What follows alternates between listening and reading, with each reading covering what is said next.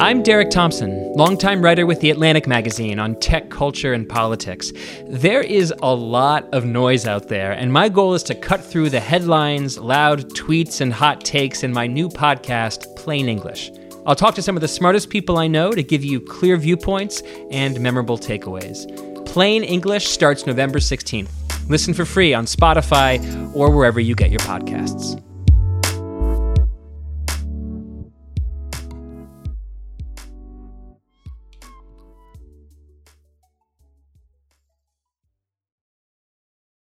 Allstate wants to remind fans that mayhem is everywhere. Like when your fantasy league meets up at your house. Everything's great until the hot plate gets too hot for the tablecloth. Now your kitchen's up in smoke. And if you don't have the right home insurance coverage, the cost to fix this is anything but a fantasy. So switch to Allstate, save money, and get protected from mayhem like this. Not available in every state based on coverage selected, subject to terms, conditions, and availability. Savings vary.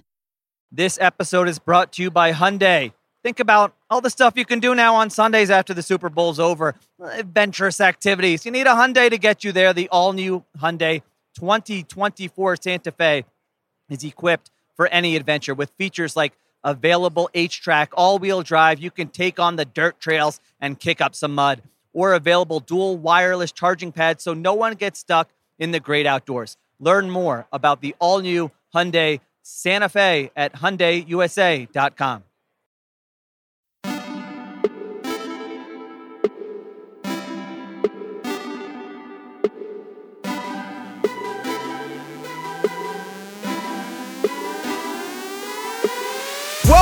Welcome to the Ringer Fantasy Football Show. My name is Danny Heifetz. I am joined by Danny Kelly and Craig Horlbeck, who Woo, spent three episodes on injured reserve, but we've activated him. He's back at practice. Craig, how you feeling? I feel refreshed. I feel ready to go. My muscles have been lubricated. Wow. He also di- he didn't actually break his toe. For people that were worried, we were just making an Aaron Rodgers joke. Full disclosure, I actually I was traveling. I was on vacation. I was on the East Coast. I did not listen to the Sunday and Monday. Oh yeah, who listens to pods while you're traveling? And there must have been no opportunities while you're on a plane or in cars. Uh, I was watching the horrible Seahawks Washington game on the plane. However, Yeah, I started to get tweets fun. about people saying like, "Show me your toe." What, Craig? How's your toe? And I was like, "Did they say I had COVID toe? Like, what? Is, what are these guys saying about?" You'll me? have to go back and listen. I'm not yeah, I going to guess tell so. you. Yeah. It's okay. I'm just mildly insulted. You didn't listen to our podcast while you were gone. It's fine. It's just all about you. It's okay. All right. This is Wednesday. Every week we will be power ranking something on Wednesdays. Today we're power ranking um, all the episodes Craig didn't listen to. No, we're power ranking the biggest wild card players for the rest of the season. The X Factors. I hope everyone listening, every single person has seen the It's Always Sunny episode where Charlie's the wild card. If not, I recommend it. But I forgot that that was also the gas arbitrage episode where they were Yeah. like they found a three dollar gas station and well, gas was five, so they were trying to do it. Anyway, Charlie becomes wild card and he's like, wild card, bitches, and cuts the brakes to the van. That's kind of what we're rolling with here today. Yeah, we're two weeks away from the fantasy playoffs. We have week 13 coming up, week 14, and then typically in most leagues, 15, 16, and 17 are your fantasy playoffs. And there's a lot of guys, a lot of guys who are question marks right now who you don't know what to do with. You can't cut them, but they're not for sure starters. And we're going to try and help you figure out what to do with these guys.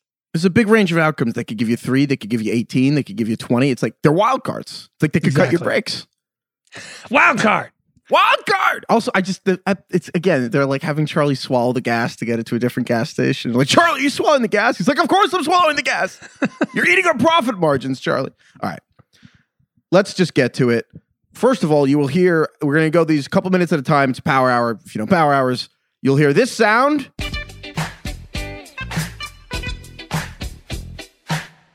Tom Tom Club. Hell yeah! Shout out Tom Tom Club. DK, say something. What's up? I was just waiting to get into this.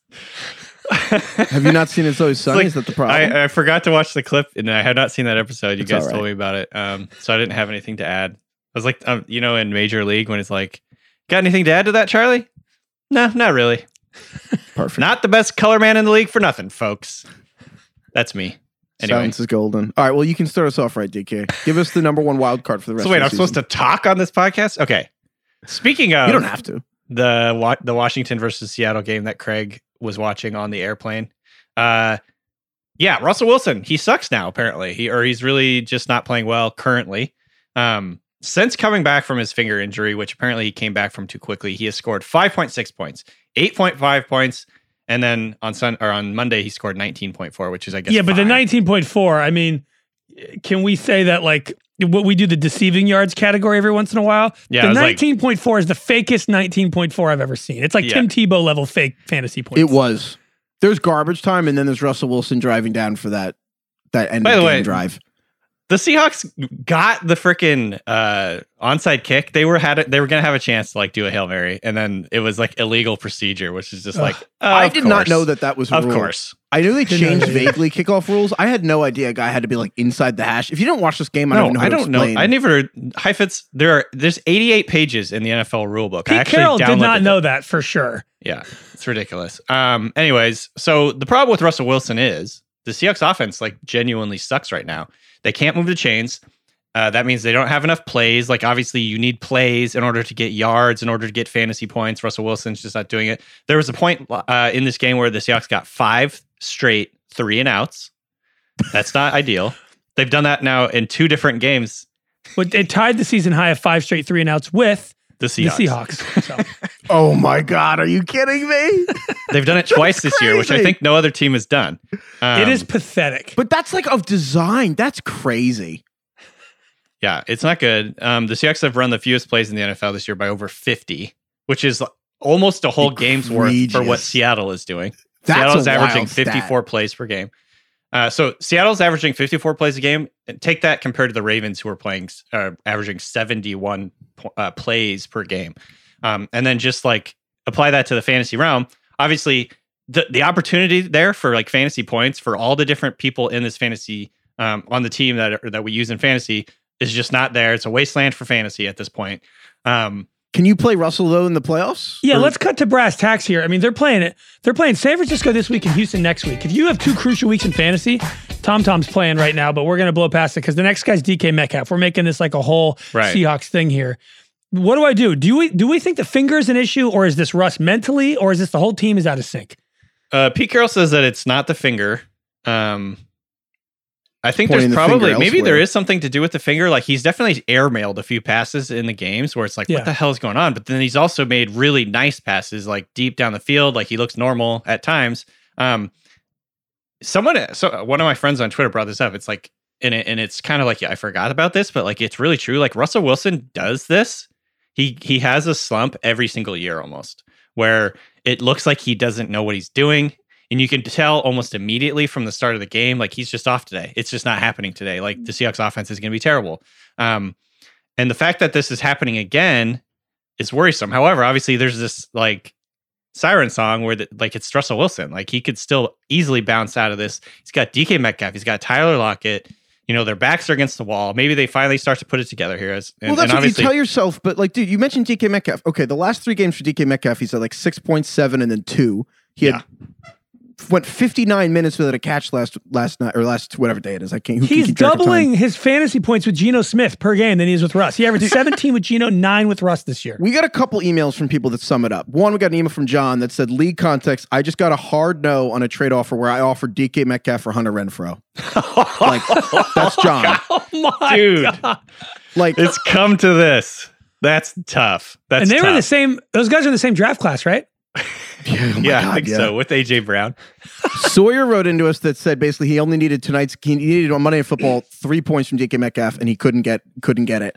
He's like Tre'Quan Smith hit that, Quez Watkins hit that, Tavon Austin hit that. He's not even owned. Tavon. Austin. He's Yeah. rostered zero percent of leagues. Tavon Austin hit it. So Sawyer's like the DB Cooper Award for the biggest disappearance needs to go to Metcalf, who hasn't had double digits since week eight, and then also Sawyer wants Danny Kelly DK to stop rooting for the Seahawks because he's worried about the stress on DK's life I appreciate and how that'll that. affect Calvin's childhood. And then Sawyer also wants Pete Carroll in the burn book. I think all that's accurate. Sawyer is worried about the next generation. He's worried about Calvin. He doesn't want the Seahawks negativity to like affect Calvin. I appreciate that very much. Also, Heifetz, to be clear, he wants the DB Cooper Award to be renamed the DK Metcalf Award, Oh, that's which is better. brilliant. Wait, also give us another two minutes. We got to go. This is the end of the Seahawks era. Like I know Tom Tom will understand. Like Yeah, the Se- yeah. I, f- I felt like the Seahawks died on one. Like the Pete Carroll, Russell Wilson Seahawks died. The first half was the Legion of Boom. The second half was the Russ Seahawks. And like I felt like this era died. It has to be Russ or Pete. They cannot run this team back next year.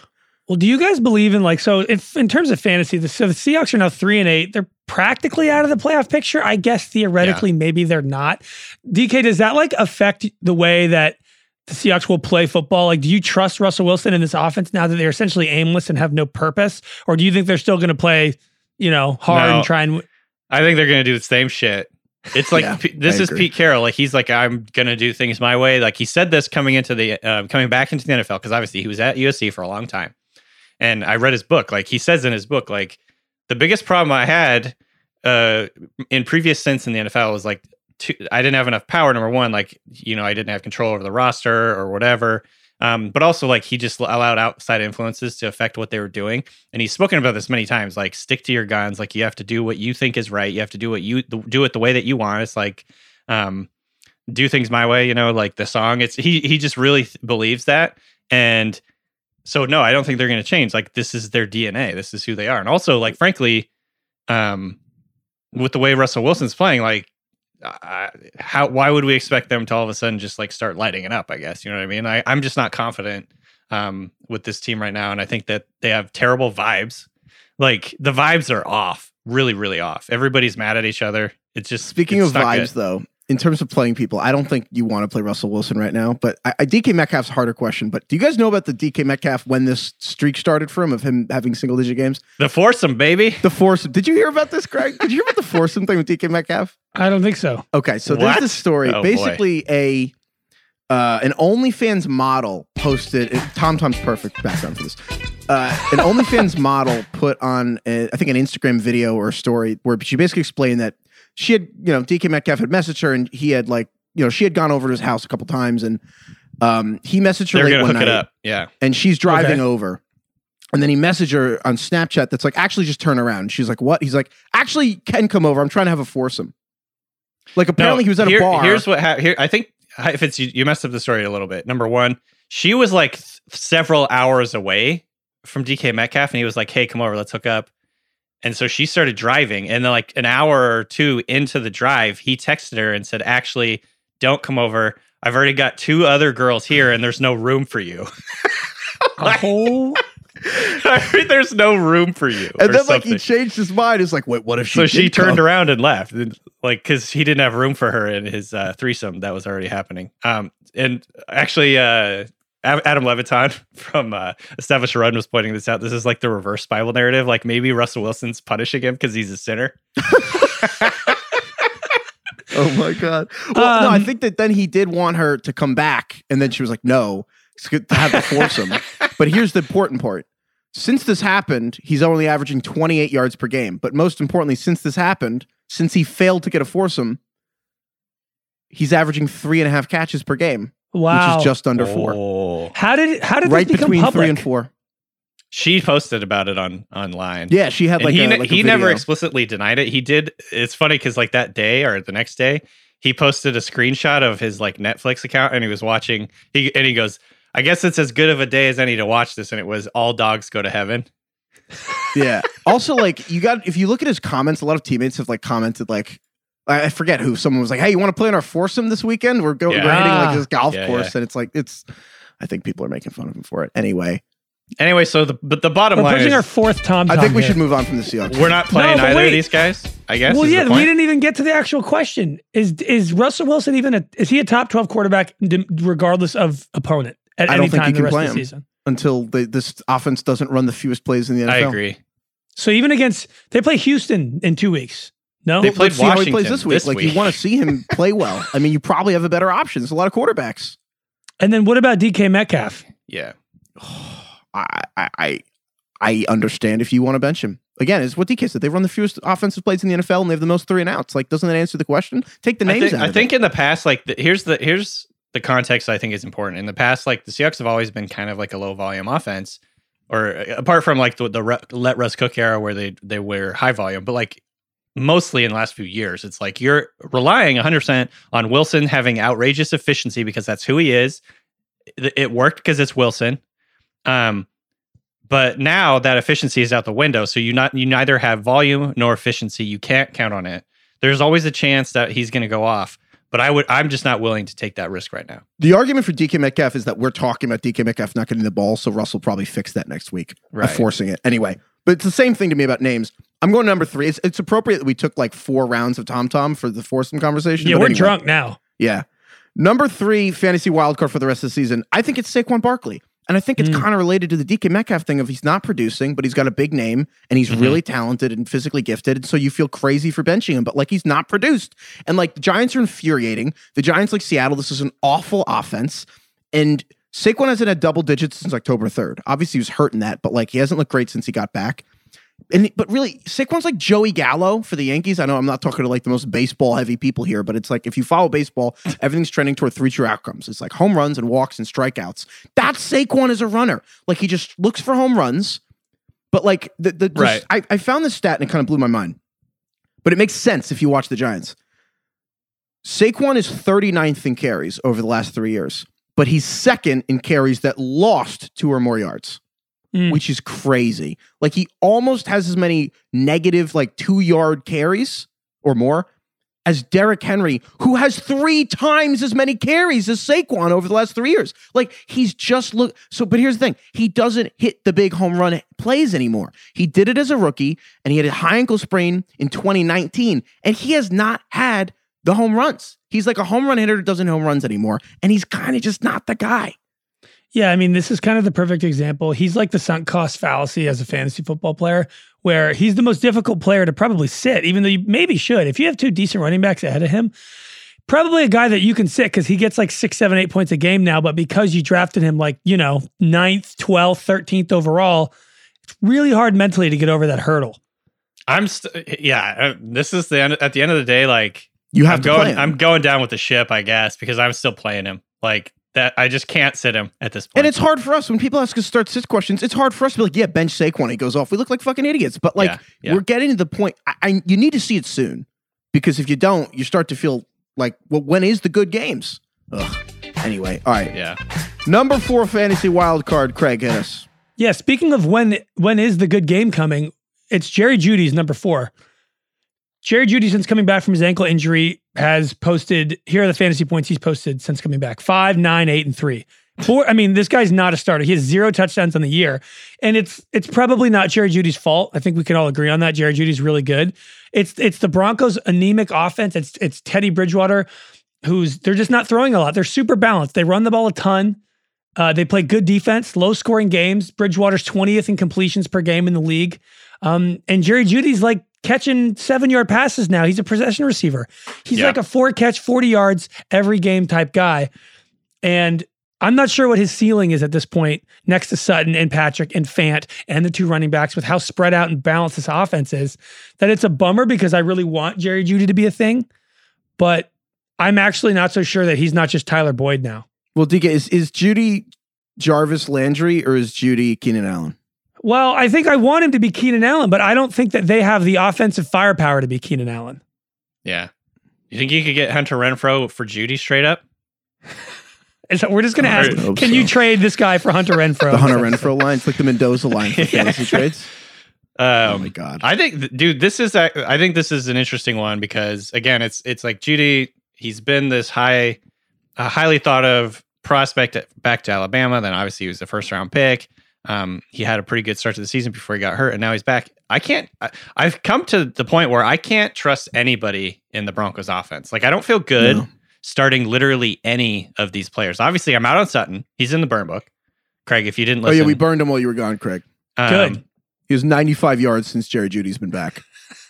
I do. I do not trust barely more than Jerry Jeudy has, or barely less than Jerry Jeudy has. I don't trust Sutton. He's out.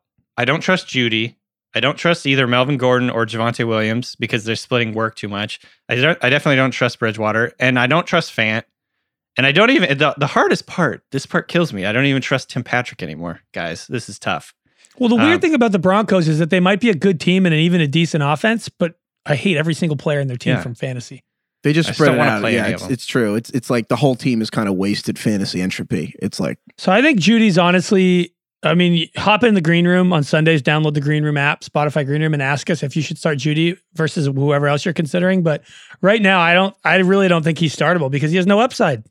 He's a flex consideration, but he's not what you drafted him for, for sure. It's been Yeah. frustrating. All right. Number five. Look at me. I got there early. Number five, fantasy wild card. Rest of the season. Dude, it's Miles Sanders, man. Can you, let me just Yep. pour one Yep. out for the Miles Sanders managers this year. If you drafted Miles Sanders, I am here for you. It's not your fault.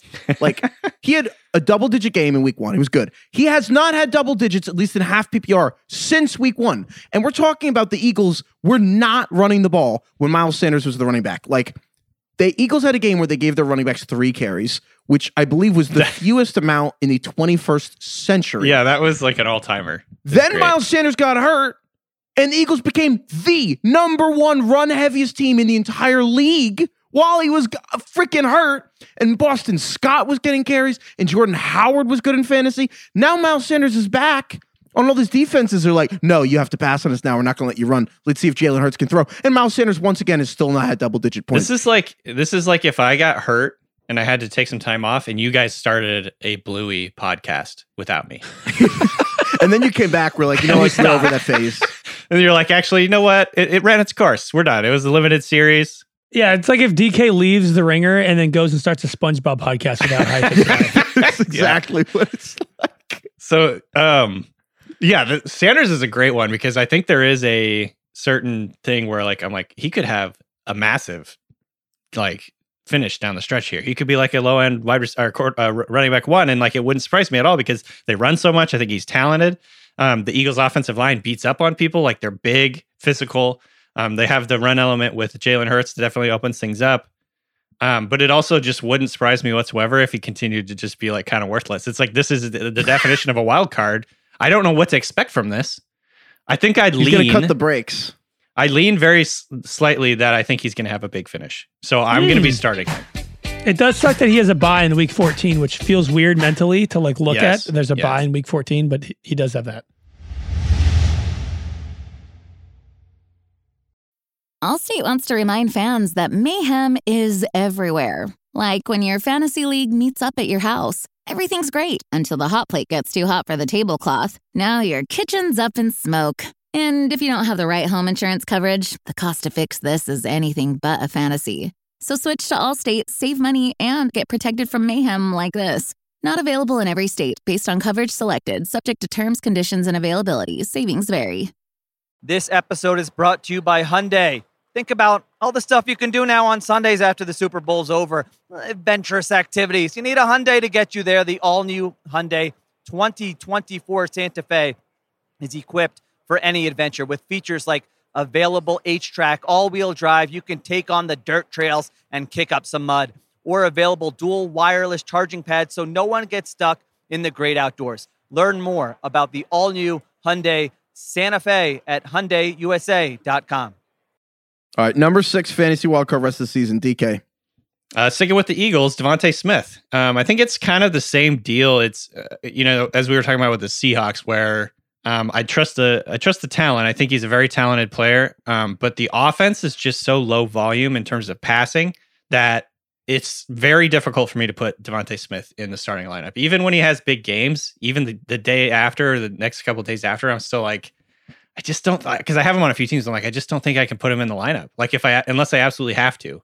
Um, you know, again, like the underlying usage is strong. He has a big target share, is like 20 something percent target share. That's all what you're looking for. But at the end of the day, like Jalen Hurts is erratic as a passer. The team is extremely run heavy. They're going to have opportunities down the stretch with their schedule to be um, in leading scripts, I think. So they don't have to necessarily lean on their passing game. So it's just baked in. There's just so much volatility, volatility with DeVonta Smith. Plus, he's a rookie, which is more volatility. Um, so like if I had to guess, big finish versus sort of disappointing finish, I'd lean on disappointing finish, even though but I do think he has it in him to to finish great. Like we've talked about how rookies finish strong. Um, and I think he's a good player, really good player, but it just worries me. Again, so Craig, I don't know if you got to see the Giants Eagles game. Um, it was disgusting. And like, but the Giants held the Eagles really, I mean, in check the entire game. And yeah. at the end of it, Julian Love, who's one of the defensive backs of the Giants, said uh, their game plan was to make Jalen Hurts throw. And he didn't say it like cockily. He just was like, "Yeah, that was the game plan." It was like, you know, Hurts Hurts had a throw to beat us, and like it worked. And it made me really worried for the Eagles the rest of the season. Like this is an important week for them, I think, because Yeah. I mean they're playing the Jets, right? I mean they if they don't if they can't beat the Jets, I'm worried for the Eagles the rest of the season. Yeah. I mean, it's like the Eagles, they started out the season, there's like one of those teams where like, oh, this team's not good. And then they kind of changed their identity and it and they started to get real frisky. But I still but I'm like, eh, maybe they're actually not that good. I don't know. It's hard to tell. But ultimately I do think they're gonna run a lot down the stretch. And so DeVonta Smith, I'm just worried about. All right, number seven fantasy wildcard rest of the season. Craig. Pains me to say this, but it's Mike Williams. Mike, old Mike here. First five weeks of the season, he was the number one overall wide receiver in fantasy. First five weeks, number one guy. Yeah, he looked like a legit league winner. Yeah. Since then, he's been the wide receiver 62. Brutal. Not been great. I don't think it's Mike's fault. There's a lot of factors that kind of go into this. Honestly, it's the Chargers' offensive line isn't giving Herbert enough time to throw deep anymore. Uh, they're conservative. They're erratic. Uh, Herbert's like average uh, depth of target, or you know, the the average pass this season has traveled seven yards past line of scrimmage for Herbert. That's 33rd out of 39 quarterbacks this year. I mean, he's just not throwing the ball deep anymore, and it's mainly a product of the line. So if the line can get healthier and everything can kind of come back together as they head towards a playoff run, like I I do feel I feel more confident that Mike Williams can bounce back than I do like Jerry Jeudy because I like the volume Hmm. that the Chargers throw with. Mike Williams is still the deep play threat, the big play threat, not Jeudy. So I, I still think there's hope with this, but there's going to be highs and lows. Like it's basically how comfortable are you with a three point performance from Mike Williams? Um, if you can potentially get a 25 point performance the week after. And I, I honestly think that's what it's going to be like for Mike the rest of the way. I, I have real struggle starting Mike Williams in your important games. Like I, I it's really hard for me to tell someone to do that. He's the probably when we do start sit the single hardest person to put a ranking on. Obviously, it's nice to like have your weekly rankings. I, like we don't need we need a range like because I, I, I there are so many players that I think really just genuinely will outscore him every week. And I think we're at the point where expecting the explosive game is more wishing than worth expecting. Yeah, I'm definitely hoping for the Chargers to turn it around. Like I want it to happen more than I think it's going to happen. What's who's been the more disappointing Mike? Mike Williams or Mike Davis? Uh, okay, it's obviously Mike. Davis. Obviously Mike Davis, but is it worse to like have Mike Davis flatline on you immediately, or Mike Williams to like spike and like sh- give sh- like the Aladdin r- fly you up in his magic carpet and show you the world, and then like actually like what a loser! I can't believe you believed that. Well, when we look back at Mike Williams' stat line at the end of the year, he's going to have like 70 catches, 1,100 yards, and like nine touchdowns. We'll be like, Mike was great last year. Yeah, we're gonna it's gonna average out to a regular season, which is like There, the there was a month. year. There was a month plus here where Mike Williams looked like the best player in fantasy. well, we like, all were was- like, oh, he's Michael Thomas. I, I, I Yeah, Like, and he wasn't. But I, I think what it comes down to really is the coaching staff and the young quarterback and just not adjusting to whatever defense has changed. And I think they were like, you can't have the deep routes for Mike Thomas. And they just never figured it out. How to and I don't that, think Herbert has any time anymore. The offensive line's not that as well. well. Okay, number eight, fantasy wildcard rest of, rest of the season. I'm giving it to Odell Beckham, man. This is mm-hmm. crazy. I mean, he was irrelevant, as irrelevant as Odell can be. The most Right. relevant thing he did the whole year was was inadvertently his dad Instagramming, and then everyone did. f- Suddenly, LeBron James is like free Odell, and I'm like, I didn't know he needed to be freed. Like he okay, and then yeah, he's Does- on a playoff team. Like, what's like, the problem? That team went to the divisional round like last year, but okay. Uh, like, and it was closer than whatever the Rams did. But anyway, uh, he went goes to the Rams, and he did have like this big play last week, and he did have a long touchdown. And suddenly, it's like, dude, is Odell like? c- Could Odell be like some incredible fantasy player down the stretch in December? I think so, honestly. Yeah. I weirdly trust him. I said this a couple weeks ago. I with Robert Woods out, uh, the Rams don't have a ton of options. Uh, Higbee's not really doing a lot, at least the way they're playing offense. Mhm. And Van Jefferson always finds a way to screw up whatever's happening. It's crazy how if you watch the Rams, how frequently something always goes wrong on a Tyler Higbee play. Yeah. I don't know. I think Odell, I mean, teams are going to be focusing on Kupp. I think Odell's going to be serviceable, honestly. It's wild that Cooper Kupp's going to absorb that for Odell. Yeah. I think that I think here's what Odell has going for him down the stretch. Number one, uh, I do think that the Rams' offense is going to bounce back at least a little bit. Maybe not to see to the point where we saw them in the early part of the season, but they're not going to be as bad as they have been last three, three weeks or so. Uh, number two, there it's a very concentrated offense where Odell Beckham, Cooper Kupp, and now Van Jefferson are basically running all the routes. It's like they're playing a lot of uh, three receiver uh, formations. and Odell's target rate is going to be strong. Like in this last game when he played a full game, 24% target rate. Um, I mean, that's like top tier. That's top. That's high end. Um, like the best receivers in the NFL are like 30 plus, but like 24%, that's really good in an offense that's going to pass a lot and score a lot of points. They have been over the season a, a pass heavy team. Um, and he's good deep. I don't know. I just think that he, it, the situation is actually lining up pretty pretty well for him.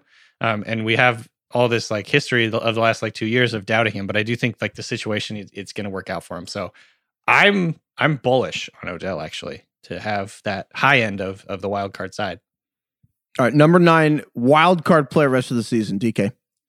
Uh, Chase Claypool is Ugh. an interesting one. He's he's kind of in the Jerry Jeudy mold where I ha- if I have him on my teams, I'm like, God, do I want to start this guy? Like he he hasn't been he hasn't been as bad, um, or uh, he's not been like super disappointing. I'll put it that way. Like he's been fine, but he had been last year particularly like this really high upside, exciting. Like you can have these spike games. I think he scored ten touchdowns um, last year. He has one touchdown this season. Did you realize that? If you showed me Mike Williams' 2021 stat line and Chase Claypool's 2021 stat line and said, guess who's going to do what this year? I would have picked Claypool to be Mike Williams. Right. The guy going like for 160 yards on eight catches. I was like, oh, it, it happened. Like he broke out. Mike Williams is 28 and like it's it's not going to happen. Yeah. Claypool puts up eight points every single game despite being one of the most like unique deep threat guys, but he's oddly the most consistent, like Hunter Renfrow-y nine points a game, but who knows how he gets it. But he always just ends up right in that range. And it Yeah. kind of it's it's boring. He, Honestly, I'm not surprised yeah. by this at all. I'm going to be contrarian. I didn't like Claypool before the season. I said this, and like It is not Claypool's fault to be last year. No, I, I, I, I, I get that. I'm not saying like he's really good. I'm just saying that like this Steelers offense is not like he'd be great with a quarterback throws the ball up, but like this is Yeah. like not a good offense for him to play in.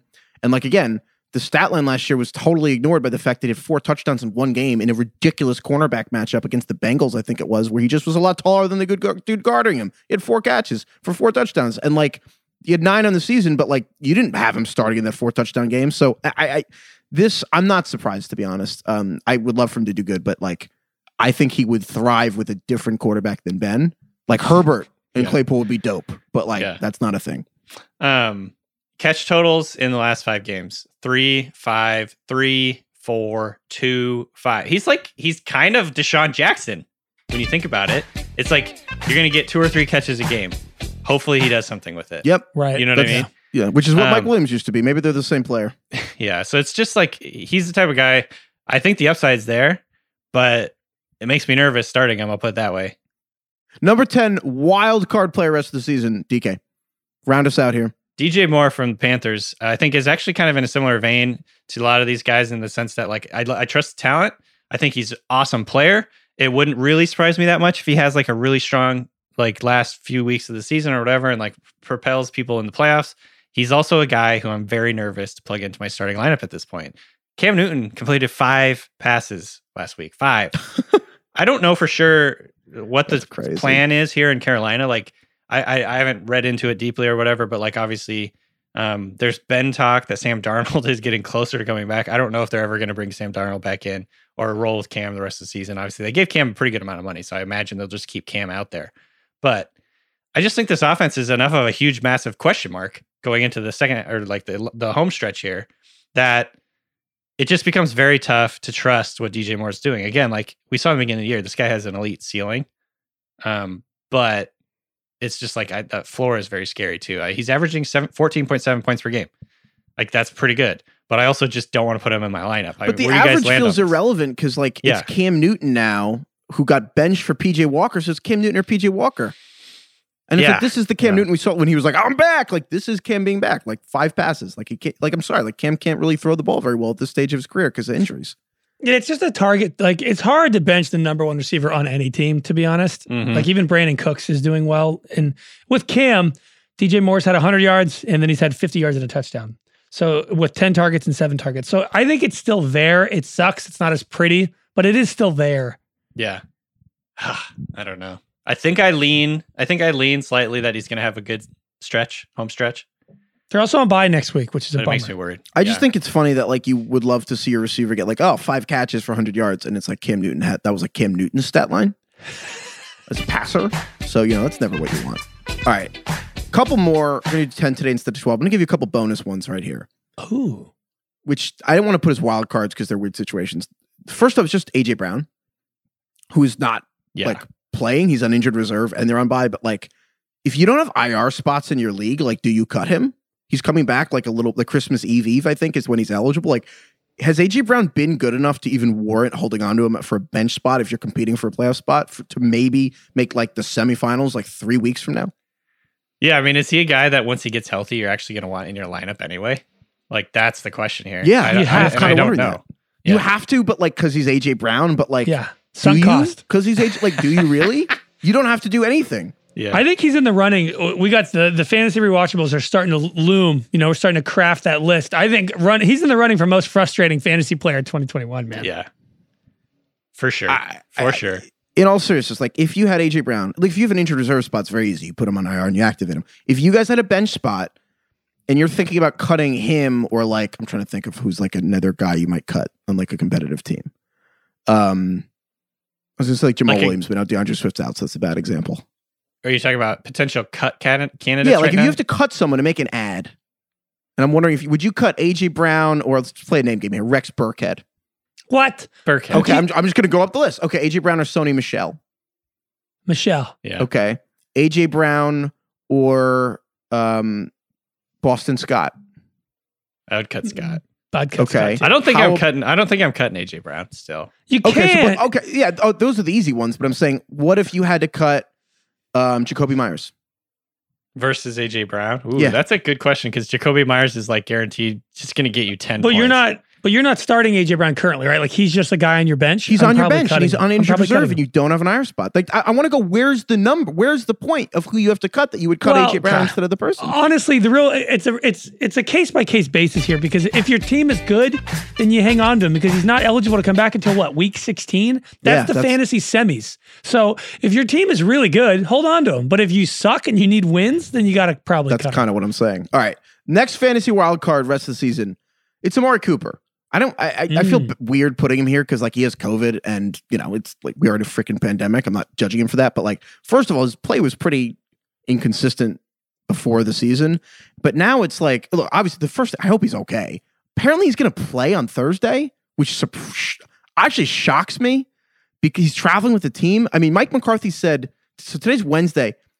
Mike McCarthy said Tuesday that Coop, Amari Cooper was still not feeling the best and has a cough. Why is I'm- he in the building? This is so bizarre to me. Kind of can't. I don't really understand why he's traveling with the team. And like, he's testing his cardio on Wednesday to see if he'll play Thursday. If he plays, like, do you play him? Firstly, single digit fantasy points three of the last four weeks. You don't know how often he's, you know, what his cardio levels at, how often Right. he's going to be able to play. Like, this is the number one receiver on one of the best offenses in the entire league. And you're like, is he even a fantasy starter for you in the most important part of your season? I think he's kind of like AJ Brown. I'm like a wait and see mode here. Um, as soon as Yeah. AJ Brown comes back, I might not even start him that week because it's so risky. And if you're in the semis, because I think that would be the semifinals week, right? Um, you've probably gotten there without him, and frankly, you don't like need him in your lineup. So it's like I think what the deal with Amari Cooper is like I need to wait and see how they use him, how much he get, how much play time he gets, um, how this offense looks because it's been up and down. Uh, so he's the type of guy that I probably just wait and see how it goes. I'm not dropping him. I'm not going to drop AJ Brown, but I don't trust him either, and I'm I'm not starting either of these guys until we see. Until we see. And even when he's on the field, like you said, Hive, it's like it hasn't really been there. He's kind of honestly been touchdown or bust. There hasn't been a single game Yeah. this year where he's had double digit fantasy points without having a touchdown. Like he's not racking up catches and yards like we're kind of used to seeing him do. He's just like the lowest volume number one receiver on like a good team. It's like Yeah. he's not in this DeVonta class. He's not in Cooper Kupp. Like he's not even close to that guys. And honestly, there's probably another tier of number one receivers above that too. That he's not. He just doesn't get a lot of the offense. So it's a lot of questions for Mari. Okay, there's your power hour. You guys want to get to some emails? Yeah.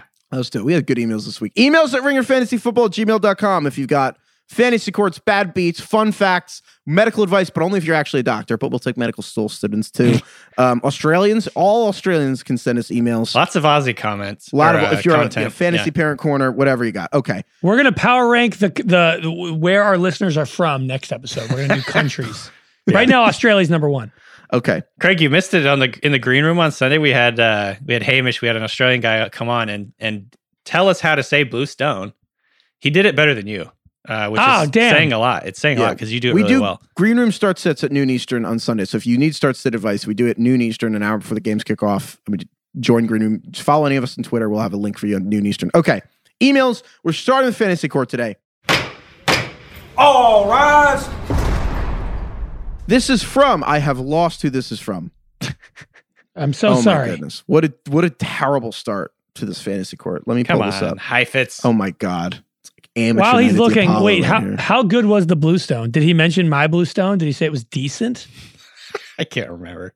Oh, Uh, it w- his was better. I'll say Yeah. that. Um, I think the thing that you need to get, Craig, and we talked about this on the on the thing is okay. Australian accent. It's like you have like an intonation, like you're asking a question. So Yeah, when you say Yeah. it, it's like blue stone. Like I'm Ron Burgundy. it like, should yeah. be like that, or it should Yes, not be like that. it should be. Yeah, So Ron Burgundy's say it, Australian. say it, say it, but you have to ask the question. Yeah. Blue stone. Yeah, Yeah, it is like a question. perfect. Okay, the, Well, not the perfect, email was from pretty Caleb. good. Caleb. You could say Caleb. like a question Caleb. that's Sorry, I didn't hear you, Australian. Heifetz. Go ahead. It could sound like an Austra- like if you say Caleb like a question, it'd be like you're Australian. I'm not doing it. I'm not Craig doing it can. Craig can. Now he's yeah, thinking all right, about We're not okay. Anyway, Caleb. Caleb seeks the fantasy court justice. All right. Caleb says I lost my game tonight by half a point, and I was playing against Russell Wilson. And on the final two point conversion play, he threw an interception in which my league is negative two points, but it's on a two point conversion, so it doesn't count. And with like What? seven question marks, should this be counted as negative two points, or should I shut up? Your decision will be So the final he's say saying it did get counted as negative two. It did not, and he would have won the other guy at Russell Wilson. So if the pick Oh. got counted, this is weird. This is like a weird middle ground because like two point tries don't have stats, Right. which Yep. is like this weird loophole. But the only like the yards aren't counted. I don't think it's even a completions counted. But if there's a two point conversion that's successful, that gets you fantasy points, just the two points. Yeah.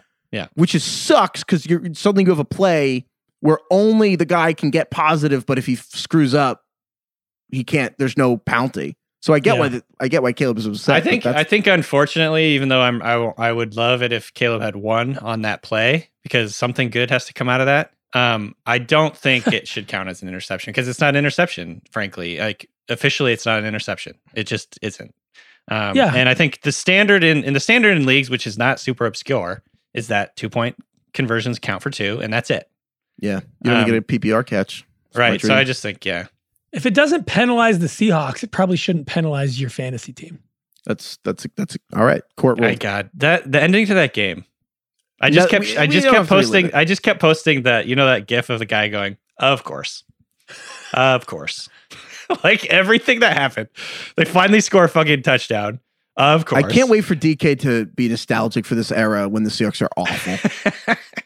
and then they missed the two pointer, of course. Who the hell is the next Seahawks quarterback going to be? Is it going to be the, what's his name, Matt Corral? How do you say his name? The Ole Miss kid, and he's just going to suck, and DK is going to be like, "This is actually way worse than Russ." It'd be look. They they have no shot at Matt Corral It's because probably gonna be getting- Baker 'cause they Mayfield. their their number four overall pick is going to the Jets this year. So Kinda think it's not even going to happen. So thanks Russ for bringing it up. Baker's best for everyone involved. In my oh, opinion. Baker. Who's the Uh, worst? Who's the worst quarterback that could end up being the CX quarterback next year? Big Ben. Tua. Like realistically,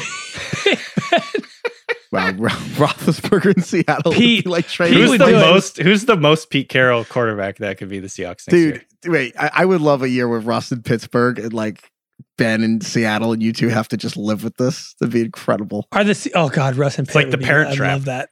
Yeah. Are the Seahawks going to like do that thing where they try and have like a gap year where they still try and compete and go get like a Bridgewater? Oh, I'm sure. I am sure. Actually, it's probably going to be Bridgewater. Honestly, I love you call it bridge quarterback, but Bridgewater's just become the bridge quarterback. Yeah, you know, one of those guys, and you're like, Now, okay. Talk about nominative determinism. Teddy Bridgewater becomes the bridge quarterback. Yeah. For sure. Want to be more active this summer? Sierra helps you save on everything from swimsuits to stand up paddleboards, tennis rackets to fishing tackle. And if that doesn't float your boat, we also have pool floats. Sierra, let's get moving to your local store, like now. Go! We have another fantasy court. This is from Steve. Steve. Steve, Steve. love the show. My league has been around for a while, but this year we decided to switch it up and start a dynasty league. It has been great so far. We did have to add a new guy who wasn't in the league for the years before. The new manager that we added got drunk at the beginning of the MLB playoffs and bet his first round pick for next season. That's a that's like a ballsy fucking. and he's in uh, 11th bet place, so this now. is going to be like the second pick in the draft. So he bet his first round pick to another manager that the Braves would win the World Series, and he bet this before the playoffs. wow. And he said if the Braves did not win, the other manager would get the seventh round pick. That's the whole bet. He didn't take any Literally, odds he's with like, that. If the Braves win, he's like, if the Braves win, uh, what did he say? Oh, you get my f- first. Sorry, I'm Uh-huh. screwing this up. No, uh, yeah, the other way around. If the Braves win, this guy gets someone else's seventh round pick. And if the Braves don't win the World Series, he had to give away his first round pick. so this man was so drunkenly confident that Atlanta would win the World Series. Good for you, Steve. And then, Or no, of course, Steve. Good the for you, Braves freaking win. So this guy just picks up a seventh round pick somehow, like like just I don't know, like Russian roulette with five bullets and hits the one that's empty chamber. And then so Steve writes, Mike, so funny. My question is: Is it fair to gamble picks within the league without the rest of the league being okay with it? They're essentially gambling our money by giving him a free first round pick. Hope to hear your thoughts. Yeah, I had no problem with this. Wait, so he also- gave up. He gave up his first round pick. That's that's what happened here.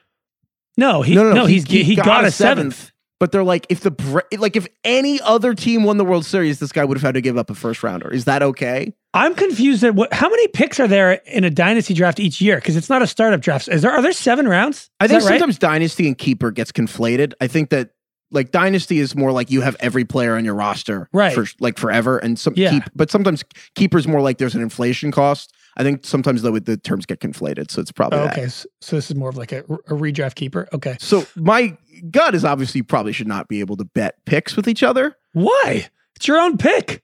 I'm kind of like yeah, no, no, no, no, no, no, no. We've had we've had this discussion before that the league has to agree that you can, can that you can trade material objects for tra- Remember when we had the the discussion? Someone, one of my buddies, traded a car for a player.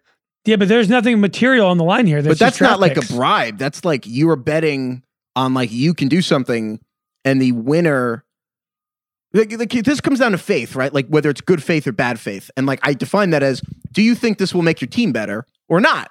And so if I'm like, oh, I'll run with Craig in a race, I probably would lose. But like if I'll run Craig in a race, and whoever loses gets each other's first round pick. Like if I think I can win and I make this bet, it's because I'm trying to make my team better. You can be an idiot and make a bad bet, but if I mean he if he thinks he thought the Braves are going to win, so he's like, "Fuck it, I'm so confident. I'll put." The, I don't know why that would be a problem. There's no collusion. There's no bad faith involved. It's It's, that thing. a It's shitty not bet. collusion like the car situation, but I also see why gambling picks is kind of like fucked up for the rest of the league. Because if someone thinks it's funnier to gamble picks than care about the league, then like suddenly you just like, what if someone gambles all their picks and loses, and someone just has two picks in every It's- round? yeah, yeah, it's upsetting. So I guess yeah, the reason see that, the reason that I brought up the car thing is because that's not like one guy's not getting anything. He's getting a car that has nothing to do with the fucking league. Like in this case, it's it's upsetting it's upsetting the balance of power in the league so much because one guy's getting a first round pick, the other guy's getting nothing. And typically when you have uh, trades in dynasty or whatever, at least one guy is getting a player that they can use now. So it's like, you know what I mean? It's like it's it's the the balance of power isn't being completely like just one guy's getting all the power. I think there. this should To not be me- allowed to stand. And the guy should not get the seventh round pick. And if he bitches about it, he should know that if he he would if the Braves lost, he would not have give, have to give away his first rounder either. Yeah, to me though, this is no different than a bad trade. This is no different than somebody just trading Jonathan Taylor because they think he's going to decline for Javonte Williams, and everybody in the league is like, "What the fuck, man? You're you're trading the best guy in the league for a middling running back," and the guy's like, "Hey." This is what I think is best. I think Javonte's going to take No, off. I think it's different though because what we always say is like you have a right to be stupid. Like that's really what freedom comes down to. You have the right to make your own decisions, even if they're really bad decisions. If mm-hmm. and in fantasy, you have a right to make a trade, no matter how much you disagree, as long as this person genuinely believes it'll make your team better. But that's within the context. I think I agree with DK. That's within the context of football, like the, the NFL and fantasy football performance. If you're like, I, I see where DK is coming from. That like the idea of like, oh, like like suddenly if you start to be like, oh, I think this is in the best interest of my team because I really know what's going to happen to the price of Bitcoin tomorrow. Suddenly, like, what are we even doing here? I don't, I don't like the idea of uh, people betting on draft picks. I, I I think I think for this to have for this to be legal, for this to go through, I think the league should have agreed on it beforehand. Yeah, you have to get the before the Braves approval. won the fucking because it could be funny. Like, like I- I think there's a way to do it. Like, imagine if your beer mile punishment isn't just for the last place; it's for like the two last people in the matchup, and maybe like the person comes at eleventh gets like a certain amount head start, and then whoever w- lo- wins the beer mile gets like a better first round. Like, there's a way you can make a bet that's funny. It's just everyone kind of needs to agree before you just start throwing first round the, picks all over the the, place. the dynasty league is a, it's a zero sum game because whatever. Yeah. But then when you like bring in this outside thing that doesn't matter, it like fucks up the balance. I feel like personally. Yeah. also, the reality is you're gonna have a couple people in your the, the real like like we're sitting here talking theoretically. The real answer is you're gonna have people in your league who get bored and think this is really funny Or drunk. and start fucking up the league, or they do a power hour. yeah. or they do a power hour. Okay, All right, right, you guys have it. convinced me. I I think this the, the, you can't we- we're rejecting this, Steve. You're not allowed to approve this trade. No, everyone keep their picks. All right, court Yeah. dismissed. Bring in the dancing lobsters. Bring in the dancing lobsters. All right, let's get to things that matter. Australian accents. It's an email from Jake. Jake. Jake.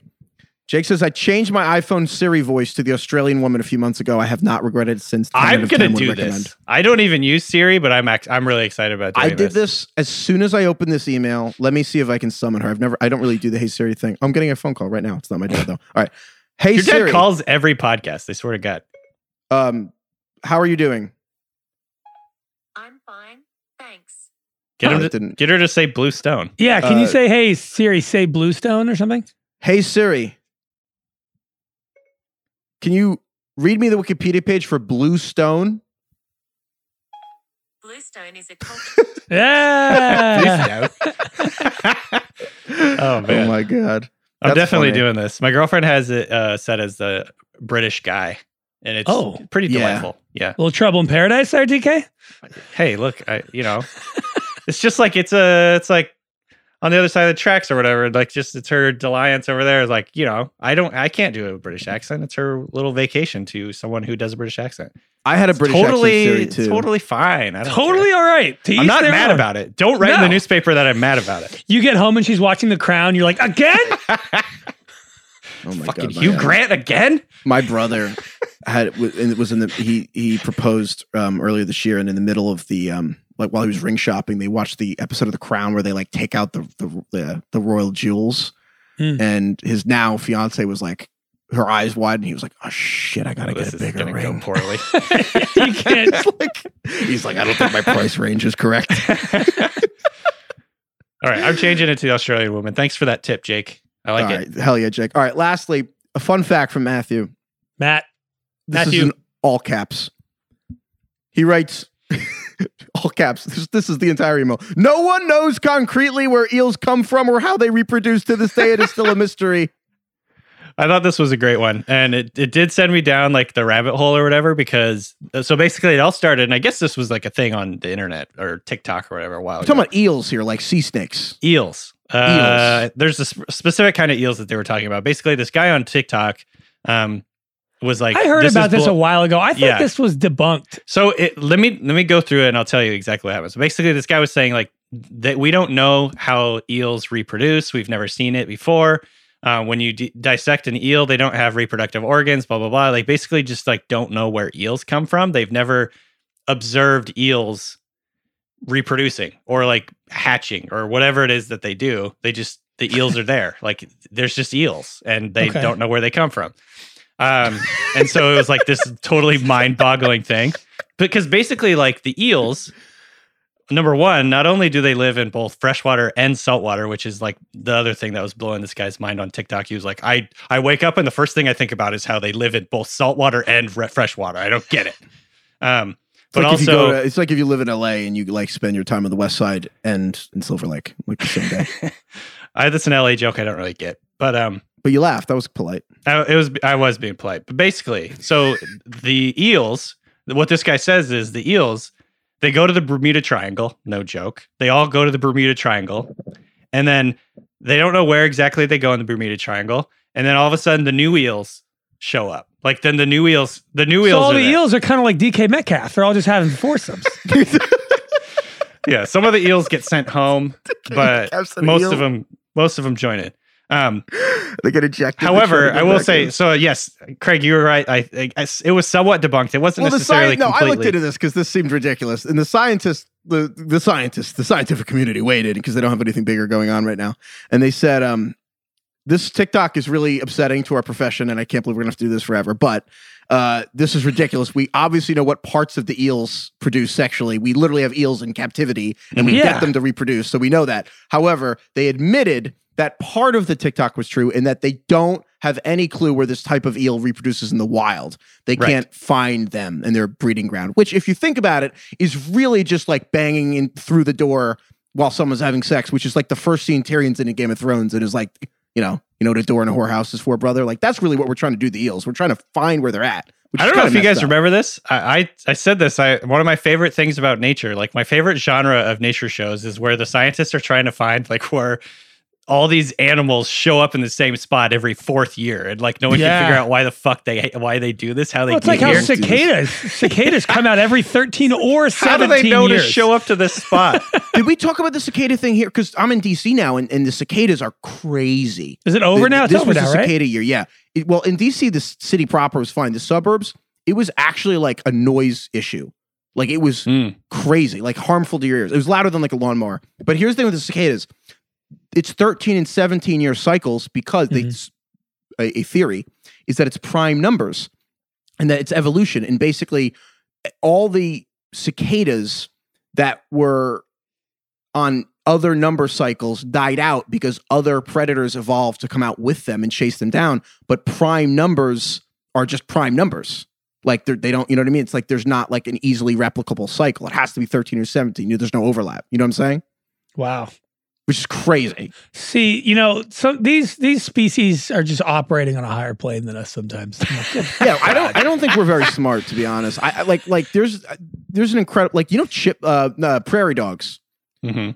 like have a language like they have words like like we just hear like oh that's nice it's barking it's like they have words for like It's bark- eagle fucking get down have- duck duck eagle eagle eagle and like they tested this and they have a word for black or white. So like it's a black which is like a hawk. So black bird sky monster means hawk or like white one means like eagle. And it's like wolf they have different tones different pitches they have words. The older ones teach the younger ones. Like we're like holy shit we're not even the only species with a language dude. My god. Maybe they have fantasy leagues. do you think they have fantasy prairie dog leagues Do you think they have podcasts? Did you guys know that Lisa Ann, the former porn star, maybe current porn star, I'm not actually sure. Do you know she has a fantasy football radio show on You could Sirius? Google it, Craig. Yeah. Uh, Craig. You guys knew that? I, I just found that I did out. not know that. I did not know that. She like calls fantasy football like her new life passion. Wow. Cool. She should we loves bring it. her on the pod I, if we get her, that'd be great. no we don't do guests a lot that would be pretty that'd be pretty good We, we have one guest in our entire show's history, and it's Lisa Ann. Crossover. oh my god Um, uh yeah. So, anyways, I thought the eel story was interesting. yeah. I think the important thing to remember here, Heifetz, is not that it was necessarily completely debunked, but they don't know, they can't find where these eels are coming from. oh well that this is the think this is cool. what's funny craig are we allowed to reveal what the next rewatchables is because i gotta be honest what happened with the scientists debunking the tiktok kind of like the next rewatchables as we were discussing I don't think it's. I don't think anyone said it yet, so no, you can't.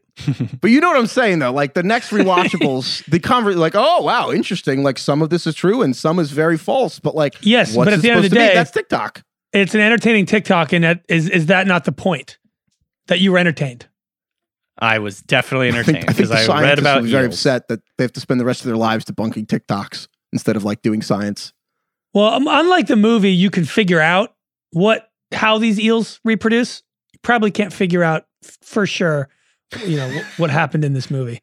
Are we able to talk about this, or are we going to get fired if we post this conversation about the rewatchables? Well, we haven't said what the movie is. Just don't say the name of the movie. you Okay. go. Can I reveal that it's about the, the great eel sex migration, or will that give it away? No, you can't. The Great Eel Orgy in the great Bermuda eel Triangle. orgy. All right. Wow. Well, DK Metcalf being an eel is really like I didn't see that coming, but I don't know how we got there. I didn't think that would happen when we started this podcast, but here we are. All right. That's definitely all we got. Thank you, DK. Thank you, Craig. Thank you, DK Metcalf. Thank you to that OnlyFans model who put that on Instagram. Thank you, eel scientists. And of course, thank you to the eels themselves. Thank you, Lauren. Lauren. Uh, thank you, Electric Light Orchestra. oh, was like, ELO. That's excellent. Yeah, I was thinking Wait, like electric electric eels Spotify Wrapped? orchestra. What's that? What was your Spotify rap, DK? Was that an Everybody, everybody has to name the top band they listen to. Hold on, let me pull it up. uh my also if you had our podcast on Spotify wrapped, you have earned our eternal love. Yeah. And if you tweeted Yeah, that us, was we will really retweet cool. you. People were tweeting at us. It was super cool. That's Um, act- in all seriousness, that's actually awesome. Like I actually really truly appreciate it if you we were on your Spotify wrapped. Yeah, we should have a competition to see who listened to the most episodes because there was one guy who was like a Oh, hundred something. I believe it gives you minutes listened to. Whoever's the leader in minutes, Let me pull we'll get. We'll send you something. We will. We'll send you something if you're number one in minutes. I like my that. number one song was Ferris Wheel by Sylvan Esso. No, I was gonna say, who's Ooh, your number one one. artist? Who's your number one artist? Uh, I'm boring. I think it mine was Drake. It was boring. Although honestly, I think it was Dua Lipa because I listened to a lot of um, music in the car with my girlfriend's phone. So I, the real answer is Dua Lipa, hundred percent. DK, you'll love mine. What was yours? Khruangbin. Yeah, me too. Actually, Wait, Craig. you both had Craig? uh, I tweeted this. I was in the top one percent of their listeners this year. Me too. Hell Me yeah! too. Hell yeah! Yeah. let's wait, go. You're both in the one percent for Crangbin. I don't know how to pronounce it. We're we're Craig and I are going on like a Mormon mission to like spread the word about this band. Um, Yeah, Dude, we're, I- I- we're I Khruangbin just know the evangelists. Texas Sun. so- I love the Texas Sun song. yeah. Oh yeah, with Leon Bridges. I like their more instrumental stuff. I they're honestly it's the best cook. I love to cook, and it's the best cooking music I've ever come upon. It's great. It's so relaxing. I was gonna say that. You're So both in the one percent. Wait, DK, c- can we compare our minutes? How many minutes are you at? Yeah, I yeah, yeah. Hold on, let me pull it up. I don't know how to find this. How are you guys finding this? It's on the Spotify app. DK, we I'm work for Spotify. You can't admit it's hard to Hold use. on. Here's Wrapped. Okay. Look, DK, just conveniently open that up super easily. Oh yeah, this Navigate is so easy. Navigate to that page. I love this. It's like a little uh, video. Okay, I spent a total of 1,082 minutes. Oh, you beat me. Ha! No wonder it took him. It took him so long to use the thing. No wonder he spent all the time doing it. Listen, I didn't know exactly which slide it was on. I'm sorry. I was having to frickin' go through these slides. Yo, you want to create a blend? I didn't memorize the slides for my 2021 Wrapped. Okay, They have that this year. We can create a blend. Um, Oh, it'll make a playlist out of our favorite songs collectively, and we can Ooh, share it with good actually idea. the listeners who made it this far as a reward. I like this idea. Or we should share them separately, and then people can vote who has the best. I will lose. I'm That's the disappointed with best mine. taste. I'm disappointed with mine. I I I I, I would I, I don't even like my My number one this song this year for the third straight year, by the way, was the Misty Mountains, which is from the Hobbit Oh, for your kid. uh, song, and sorry, from the Hobbit uh, soundtrack. And it's because for all you parents out there that haven't heard this before, because I've, I've talked about this several times, and I've actually gotten emails that confirm what I discovered. Misty Mountains, and it's by Richard Armitage and the Dwarf Cast, is the best thing. It is like batting a thousand at getting a crying baby to stop crying, which That's is babies are. it's so like that's weird. worth worth its weight in gold. That's worth a Spotify at uh, whatever subscription in its own. Like that is nothing more valuable than getting a baby to stop crying. Why does it put your kid to sleep? If you listen to it, it's very like rhythmic and hypnotic. It's them basically doing like really deep guttural chanting in harmony. And like every time I turn on, Calvin would just like he'd snap out of it and start listening to the song, and he'd be like, "Oh."